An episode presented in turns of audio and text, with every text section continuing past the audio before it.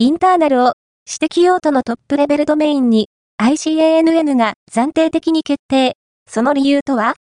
?ICANN インターネットコーポレーション for Assigned Names and Numbers は2024年1月24日米国時間インターナルを指摘利用及び内部ネットワークアプリケーション用のトップレベルドメイン TLD として予約すると暫定的に決定した。